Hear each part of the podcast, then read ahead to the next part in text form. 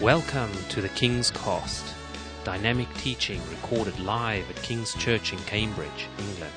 We hope you are blessed and challenged by listening to the ministry today. And now, here's the broadcast.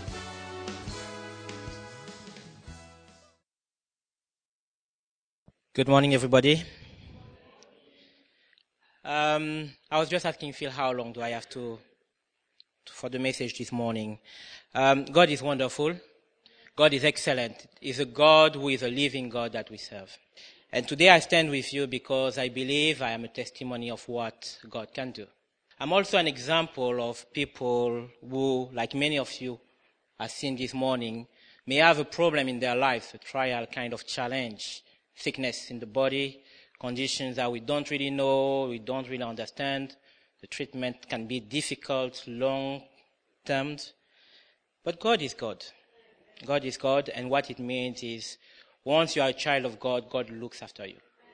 And it means for all those who have come this morning to receive prayer, all those who have come this morning hoping that God will bless and heal them, they shouldn't lose hope.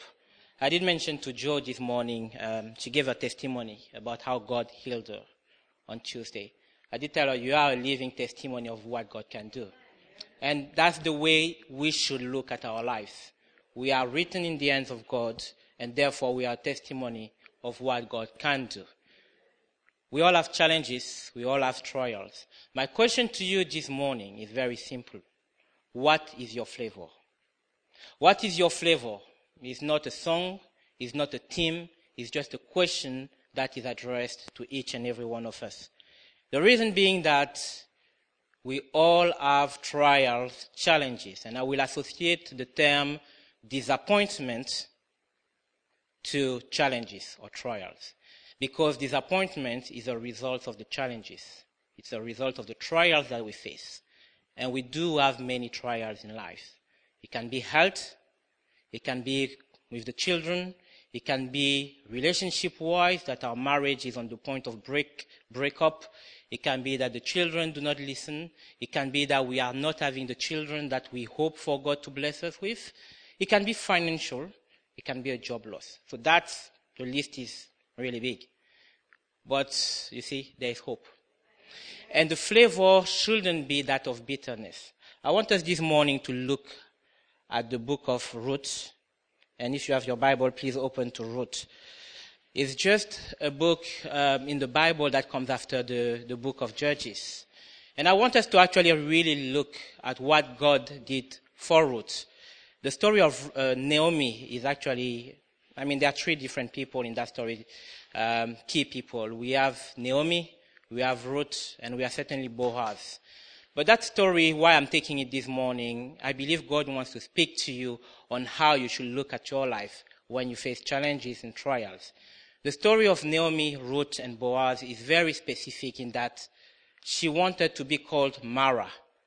Mara, which means bitterness. So her flavor was that of bitter flavor, meaning that the experiences she has had in life, the pain of losing her husband and her two children, the desolation that she faced, she felt that she was no longer sweet, her life was no longer worth the living, she would have been discouraged. But then, when she returned to her land, people greeted her and she said, Please do not call me Naomi, call me Mara, for the Lord has dealt harshly with me. My life is bitter. Your life may look like it is bitter today, but God can turn things around to make it sweet again. So the flavor of God is always that of sweetness, is always a flavor that releases, you know, the goodness in our life. Do we want to stand for it? Do we want to appreciate it? Do we want to grab it? That's the question. Let's open the Bible We'll read the book of Ruth, and I will take a few verses. Please bear with me. So we'll start from verse 1, just to give you the, the context of what it is. In the days when the judges ruled, there was a famine in the land.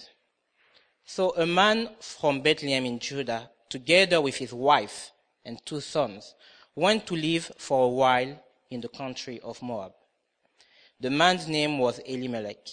His wife's name was Naomi, and the names of his two sons were Mahlon and Chilion.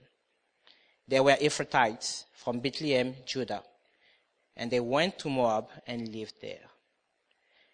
Now Elimelech, Naomi's husband, died, and she was left with her two sons. They married Moabite women, one named Orpah and the other Ruth. After they had lived there for about ten years, both Mahlon and Chilion also died. And Naomi was left without her two sons and her husband. When Naomi heard in Moab that the Lord had come to the aid of his people by providing food for them, she and her daughters in law prepared to return home from there. With her two daughters in law, she left the place where she had been living and set out on the road that would take them back to the land of Judah. Verse 8 Then Naomi said to her two daughters in law, Go back, each of you, to your mother's home. May the Lord show you kindness as you have shown kindness to your dead husbands and to me. May the Lord grant you, each of you, may the Lord grant that each of you will find rest in the home of another husband. Then she kissed them goodbye and they wept aloud. Let's go to verse 13. Would you wait until they grow up? Will you remain unmarried for them? No, my daughters, it is more bitter for me than for you, because the Lord's hand has turned against me. Verse 15. Look, said Naomi, your sister in law is going back to her people and her gods. Go back with her. But Ruth replied, Don't urge me to leave you or to turn back from you. Where you go, I will go, and where you stay, I will stay. Your people will be my people, and your God will be my God. Verse 19. So the two women went on until they came to Bethlehem. When they arrived in Bethlehem, the whole town was stirred up because Naomi, because of them. And the woman exclaimed, Can this be Naomi? Don't call me Naomi, she told them. Call me Mara, because the Almighty has made my life very bitter. I went away full, but the Lord has brought me back empty. Why call me Naomi? The Lord has afflicted me. The Almighty has brought misfortune upon me. So Naomi returned from Moab, accompanied by Ruth the Moabite, her daughter-in-law, arriving in Bethlehem as the barley harvest was beginning. I will stop there. This is the story of uh, Naomi and Ruth. And as I said, it is a story that is actually, the context is quite sad. Why it is taken immediately after the book of Judge is still to demonstrate that despite the children of Israel taking upon themselves to have men ruling over them, despite the fact that they sort of rejected God and say, we want a king, we want kings to rule over us, God still showed that he loves. Because after all, the book of Naomi is also a book of love. It demonstrates in Boaz that God is able to look after his own no matter what the challenge, no matter what the disappointment is, no matter what the trial we are facing. God looks after his own with love. Boaz was a loving man. We will see in chapter 2 that he then interacts with Naomi, and the first thing he asks her, he will say, my daughter, are you willing to listen? Read that in verse 8. Are you willing to listen? Because he noticed that there was somebody who had come to glean in his land. And he asked his, his men, who is that woman? And they told her, it's the Moabite woman. She's been gleaning, walking out throughout the day. But then he came to her and asked her, are you willing to listen? So the first interaction, he assessed her obedience when we are in situations that are difficult, when we are in situations that are trying us, you know, shaking us to the core, the first thing is to release a very good flavor that will be acceptable unto God. A flavor of faith, a flavor of perseverance, a flavor of godliness. Not complaining, not crying for your bitter situation. It can happen, it's human, human emotions. But step up, step up with faith.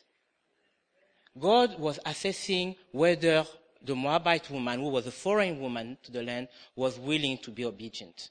Are we willing to be obedient to God when we are going through tough times? I went to the hospital a couple of weeks ago. It was about three weeks ago, just after Easter. And um, I suffer from something that, you know, many people know over the years, but this time around was particularly difficult. Difficult to the point I got transferred to an hospital, local hospital. People did what they could, but I was in pain. I was in pain and I was struggling. And one, so many of you have prayed for me, and I really appreciate your prayer. I'm thanking you for these prayers. They, they worked. God is the God who answers prayers. But in the midst of my troubles and trials and hallucinations and crying, then people visited me. And one of our friends, and I'm not going to mention the name, he will recognize himself, asked me, What do you do when things happen that way? Can you still praise God? Can you still worship God? And I paused. And I smiled. And I said, You know what? Because of the drugs that are so hard on your body, you might not necessarily be um, realizing that you praise God. But your inner body, your spirit will praise God. Even if it is only God help me, even if it is to say, God, I know you are able to take me out of there. Even if it is to say, God, these drugs, I have too much of them, but you can use them to take me out of here. You know, your spirit will praise and ask God. You will connect with God. Is your situation really too difficult for God to deal with? Is your mountain really unsurmountable that God will say, My hand is shortened, my ear is deaf, my eyes cannot see? It tracks you every single day because He has His Spirit in you. Wherever you go, whatever you face, God sees you and knows. The reality of the problem or the reality of the matter is we tend to ask why. Why me? Why that situation? Why now? And God has only a single answer. Not the answer from Naomi to say your life should become flavorless, it should become bitter. It has a single answer, which is trust me. And that trust me is a timeless answer. It is not subject to when you will get out of the hospital, when you will feel better, when your bank account will be rosier. It is not subject to the timing. It is subject to your relationship with God. It is subject to that question coming to the core of your faith and pinning it down and saying, what flavor will you release? Jesus Christ was afflicted. He was beaten. He had so many trials and challenges. He gave the word and 120 people left him on the same day because what he was saying was too hard. The people on the road of Emmaus had loved their Savior and they didn't know where to go. They had their expectation, their hope dashed. And yet Christ walked with them on that road and at the end they realized he was the Savior. Their heart raised and they were happy. Are you waiting for the end of your trials or your challenge to start praising God? Or are you saying, God, you are God, you are my maker, you are the one who loves me, and I will praise you throughout the time of my trial? Are you going to say, like Malachi, that though things happen, yet I will still praise the Lord? Or are you going to be bitter like Naomi? Naomi was extremely bitter. She was extremely bitter, and as I said, she would have been extremely disappointed. She was a child of God. Why will her husband die? Why will her two sons die at the very same time? After all, she didn't do anything to warrant that suffering. She just followed her husband and tried to raise her children. And in the middle of this pain, she didn't realize that God had already provided that which will give her joy through her daughter in law. And that's where Ruth comes into play. Ruth is a person that is a foreigner to the people of God. She's a Moabite. She's not somebody who is of the Israelites. Yet she's been married to the son of Ruth and decided to stick with her mother-in-law. You have two daughters-in-law one leaves and goes back to her country, whereas the other, Ruth, decides to stay. And she stays not to just show that she can stay. She stays to help, support, and care for her mother-in-law. Her mother-in-law is asking her, why do you wait? Don't stay with me. I can't give you any other husband. I don't need you around. But she says, I'm staying with you your God will be my God. And that is a statement that she makes to put herself under the umbrella of God. That is a spiritual decision that has an impact about the way God will break through for them. He will give them the breakthrough. She is going through a tough time. She did not ask, as Naomi, she did not like to lose her husband or sons. And Ruth was probably young at that time. She could have remarried, right? She could have had an easy way. She could have gone back to her family, to her gods. The easy way out is not always God's way. And that's what we need to remember. Sometimes you think you see an opening, well, that will take me out of my challenge. I'm going heads on. Have you prayed about it? Are you sure God is leading you through that? Are you sure that's what you need to do? God knows best. He sits on the throne. But God says that God cannot tempt. The Bible tells us God cannot tempt. So if you are in a situation that is tough to consume, do not think God tempts you. Because there are so many different times that we do take decision on our own. We do lean on our own understanding. And the decision we make sometimes come and sort of is a boomerang effect. It hunts us back. But equally, we live in a sinful world. So sometimes we haven't done anything wrong. Sometimes it just happens because we are in a sinful world where people have told God they do not need God. When people decide to rule countries and make decisions in nations that have nothing to do with God's will. And it comes and affects us because we live in the land. If somebody decides to go and break your car, you have no input in that. But you can do is ask God for provision and repair the car. You are not going to fight that person. You might be stabbed on the road. But God is God watching after you. And so there are other situations where the devil. We don't like his name, but the truth is, he is after the offspring of God. Why will he want you to prosper and continue to praise your God? So he's going to put trials and troubles in your life like he did for Job. But yet, we need to have the right flavor and not curse. We do not curse God, we do honor him, we do wait patiently for him, and we know that he always has the best for us. So think about where you are today. What is it that you cannot trust God for. I came this morning because Phil asked that those who feel pain in their body should come forward. It's not a show off, it's just that I trust that my God can perfect the healing He has started. And in your situation, you need to trust that God can take you in a better land. You need to trust God that the life He's given you is a life of success, a life of goodness, a life that you will release a flavor in the, your surrounding and you will live prosper, in prosperity. And prosperity is not linked to money. Prosperity is a spiritual prosperity, is a prosperity that also means that we are the children of God, releasing the fruits, the godly fruits in the life of people that are close to us and also for our own life.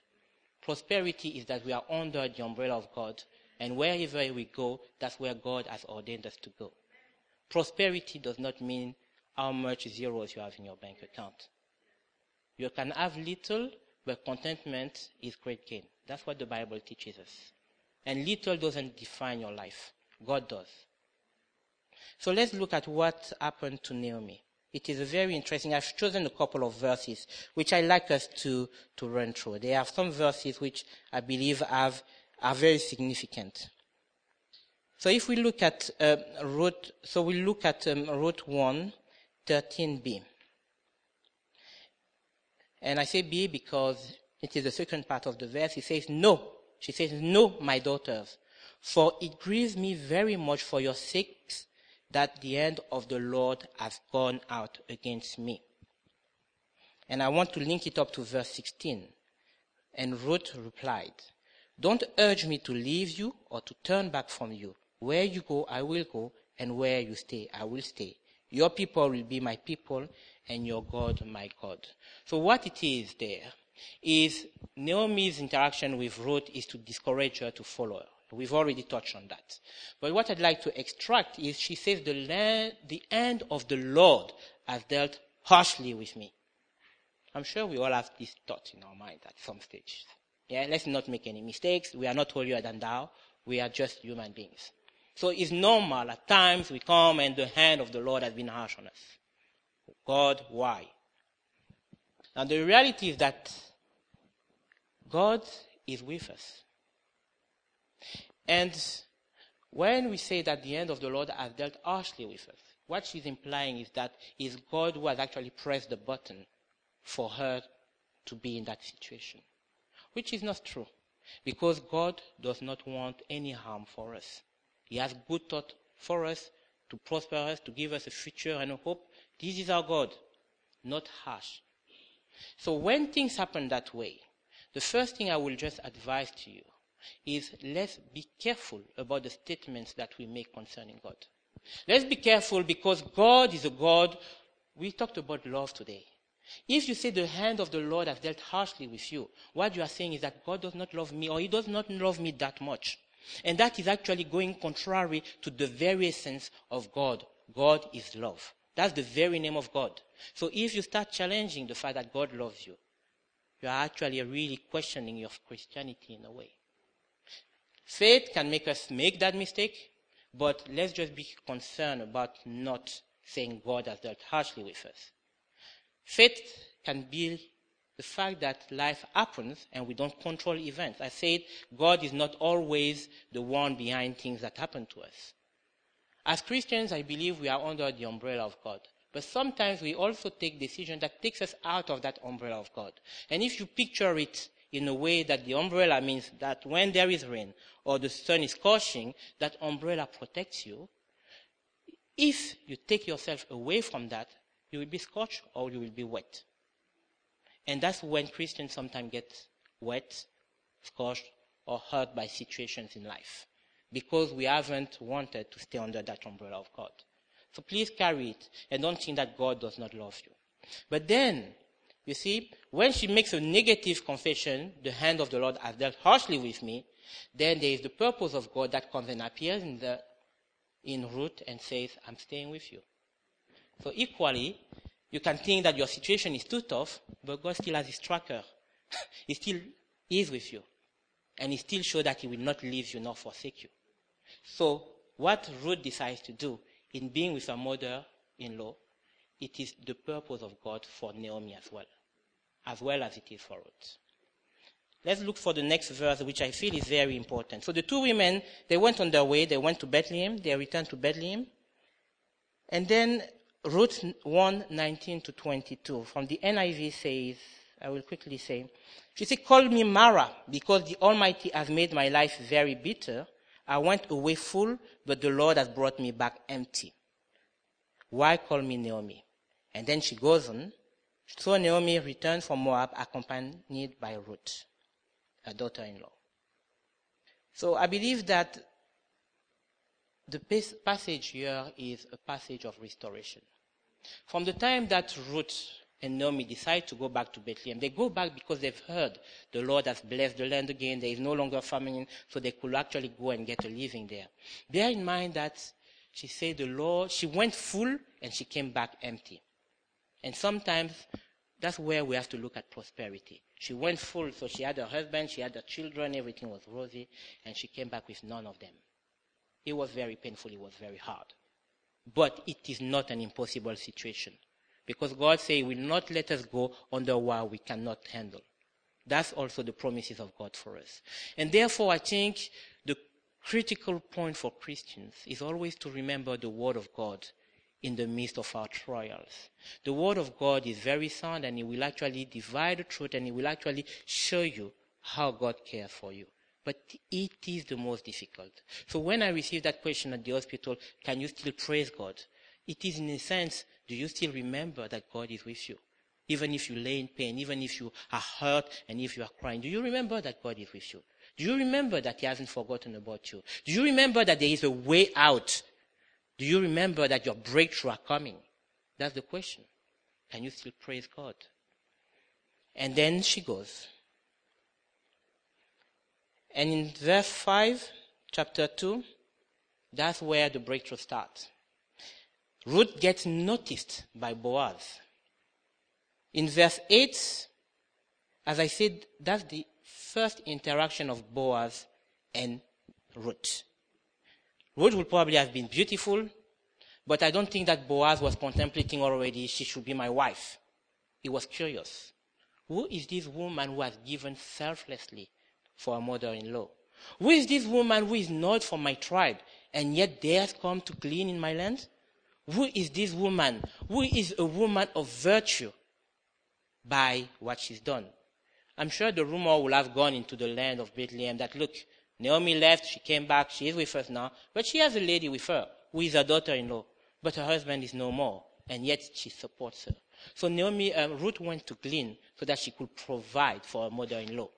They were destitute. They didn't have anything. But she went to glean and she found favor. You will find favor from the Lord if you stick to what he says to you. You will find favor from the Lord because he's a faithful God. The word of the Lord cannot be changed. It will come to pass. Whatever he has promised is whatever will be. Do you believe? Then if you believe, the flavor will not be Mara. And that's when Ruth starts being noticed. And Immediately when Boaz asked her, My daughter, will you listen? That's where the favor of God starts coming. He's saying, Do not glean anywhere else. Do not go to any other land. You can be harmed. Stay there. Glean as much as you want. And Boaz gave direct instruction to his people not to prevent her from gleaning. She went on doing the work the day long and went back with the proceeds to her mother in law. That's the beginning of favor. You came, you had nothing, and you ended the day with something. That's the beginning of favor. And when she goes back to Naomi to give to Naomi what she gleaned, Naomi says, Where did you go? And she's like, Well, I found a man, his name is Boaz, and he was a kind man. God is kind. Boaz was represented the love of God and the kindness of God in our lives. God is always kind. Whether the devil makes us to think otherwise, whether the situation wants us to think otherwise, whether the challenge makes us to think otherwise, God is a kind God. He's a loving God. He's a faithful God. He's a God who is trustworthy. And that's what Boaz did. He said, You have received favor because of the things that you have done. And that's where you tie that back to verse 1, uh, chapter 1, when she said, Your God will be my God. Because that she's actually accepted the God that is Almighty. And that will set her free from her trouble. You think that at that point, she had in her mind the disappointment of losing her husband? No, she had to move on. She had to move on from that situation. And it's difficult. Believe you me, it is difficult. If you lose, lose a loved one, not to talk about your husband and your two children, it is extremely difficult. But then she decided to allow God to direct her to go where she needed to be so that she could be blessed in return. Going to God is not going to God for sanction. He's not going to God for punishment. He's not going to God for, I don't know, any negative thing. He's going to God because we trust that He's able to turn around whatever we are in or whatever we are going through. And at that point, Naomi said in verse 20 of chapter 2, the Lord blessed him she said to her daughter in law, Blessed be he of the Lord who has not stopped showing his kindness to the living and the dead. They are talking about Boaz here. Blessed is he. What does it show? It shows Naomi recognized the hand of the Lord in her situation through her daughter in law. That's the same woman who was saying, God has dealt harshly with me, and now she brings God back in our life saying, Blessed be he of the Lord. So I recognize that God has seen my sorrow, God has seen my trouble, and he has brought somebody in the lineage of Boaz that will help me. And I want you to actually go back to this book because she didn't say, because Boaz is a relative, that's why he helped us. That's not what she said. Sometimes we have relatives who don't help us in situations. We, in fact, we have many relatives who are actually uh, remote from our circumstances, from our situation, and who don't even want to care about us. But God cares. And she says, because the hand of the Lord is upon him, God has brought him into our life.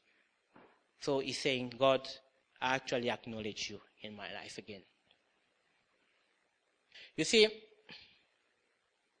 our faith can be at breaking point. It can be at breaking points. And these are the things that Jesus forewarned us about. The things that have suffered, you also will suffer. But when the devourer, the devil comes and is after us, he is after our faith in God. That's what he wants primarily to destroy. And sometimes, as I say, the faith is our breaking point because it is, I did say before that the actions that we do as Christians define how strong we are in God. And when you face that, that challenge and you are no longer sure that God can help you, you then start looking for help elsewhere. That's when you realize, or you should realize, that your faith is at breaking point. Because if God cannot help you, man will certainly not. And sometimes you leave God to go for friends, to go for family, to go for relatives, to help you, help you, bail you out, advise you, counsel you. They know no more than God that you serve. They are clueless, but they will still try. The situation of the faith that is at the breaking point was especially with Israel. I want to take that specific example. It's the book of Second King, I think verse 6, 24 to, to verse 7. And essentially all what happened there is a quick story I will tell you. Israel was under siege from Assyria. And it was so bad they didn't have any food to eat. To the point that women were eating their children to survive. Because they were besieged by Assyria. And God sent his prophet to say to the king, Look, by this time tomorrow, you will eat in plenty. But this time tomorrow, you will eat in plenty. Now, the problem was that when Israel was besieged, and they were under destroyers. And you come and tell to somebody where there is no food, where food is so dear, where people cannot share and they have to eat each other's children. And you tell somebody that you will have a lot of crops, you will have a lot of food tomorrow to satisfy your need. They will not believe you.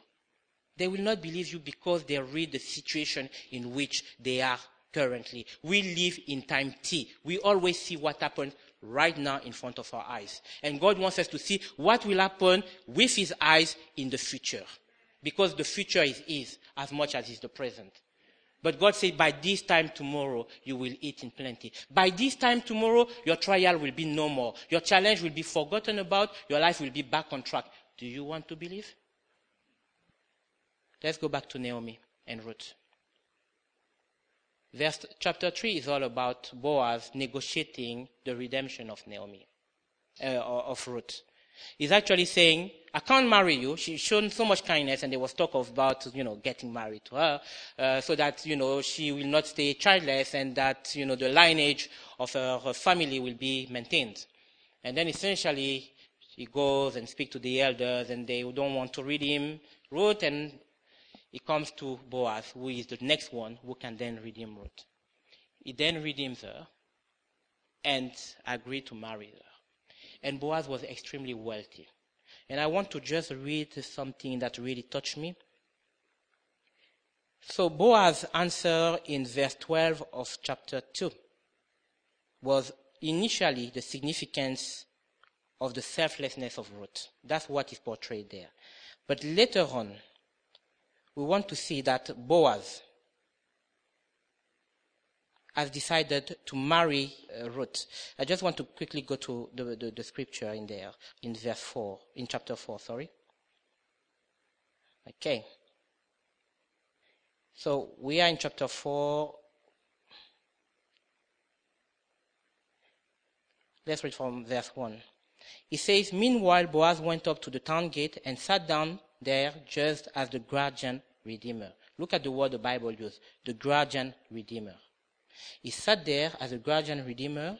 He had mentioned and came along. And Boaz said, Come over here, my friend, and sit down.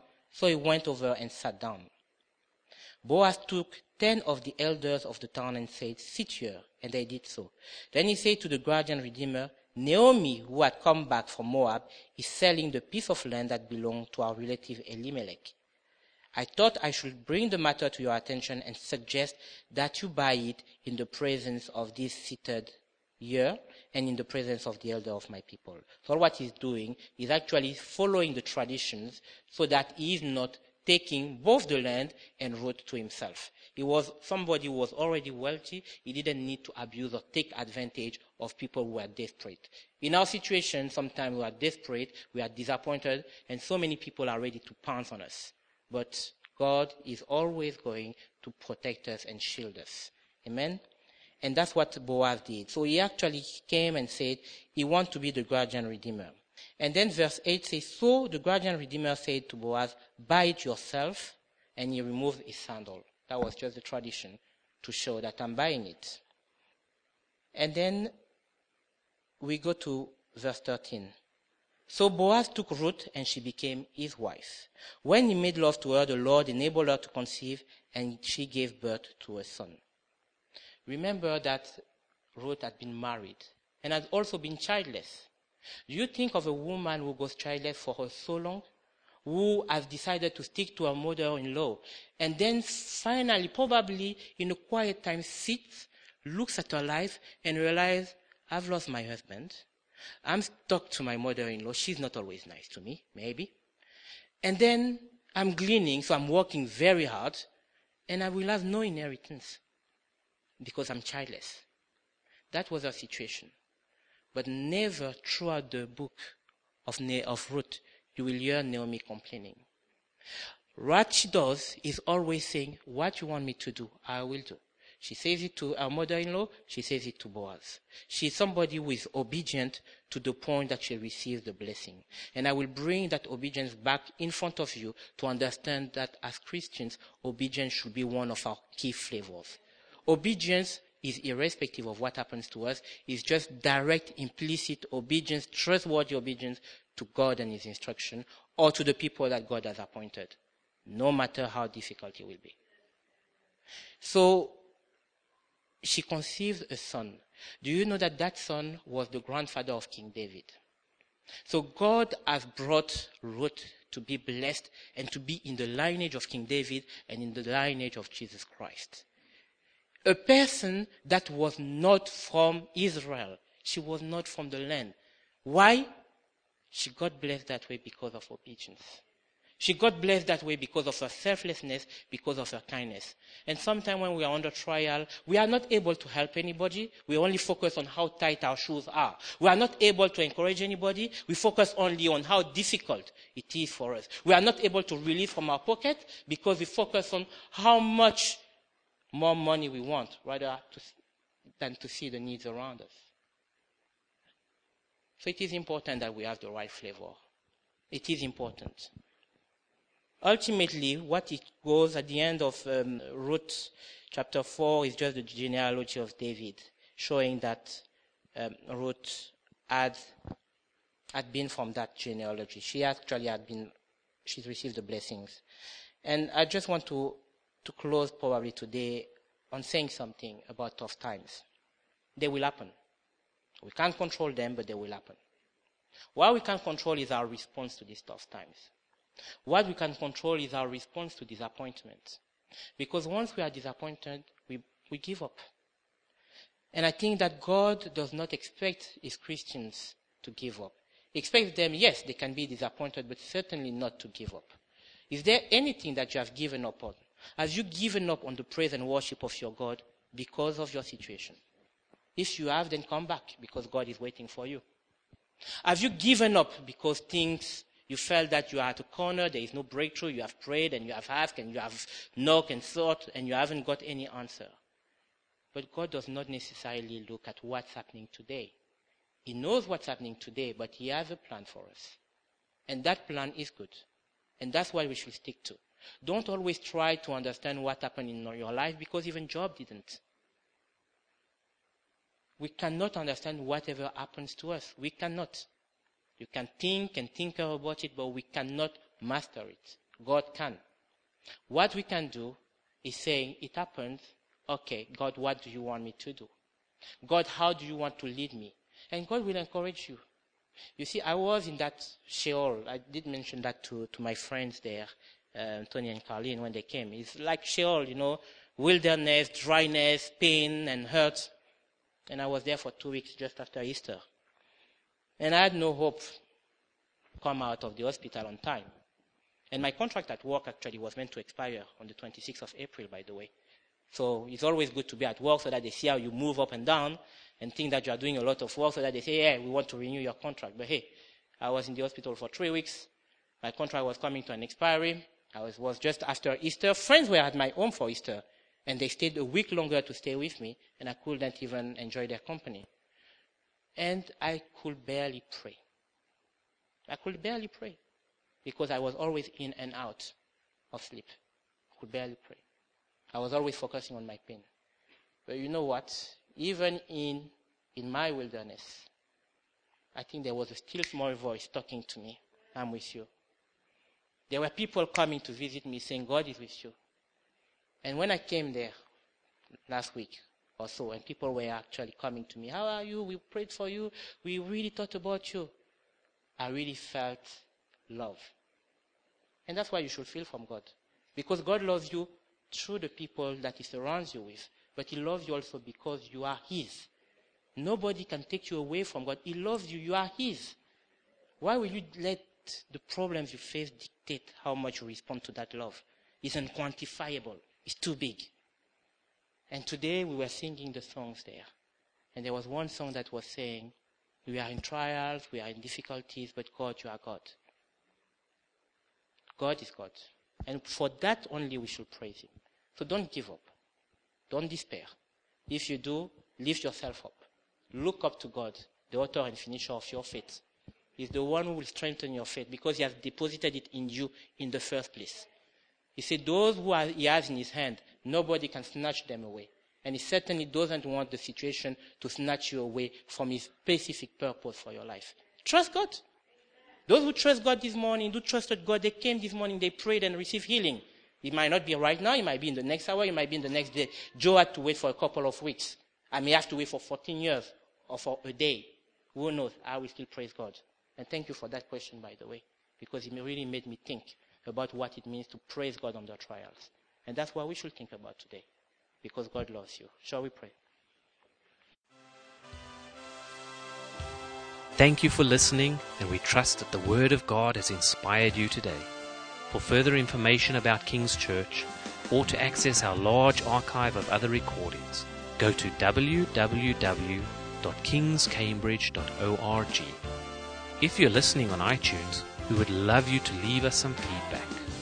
God bless and goodbye.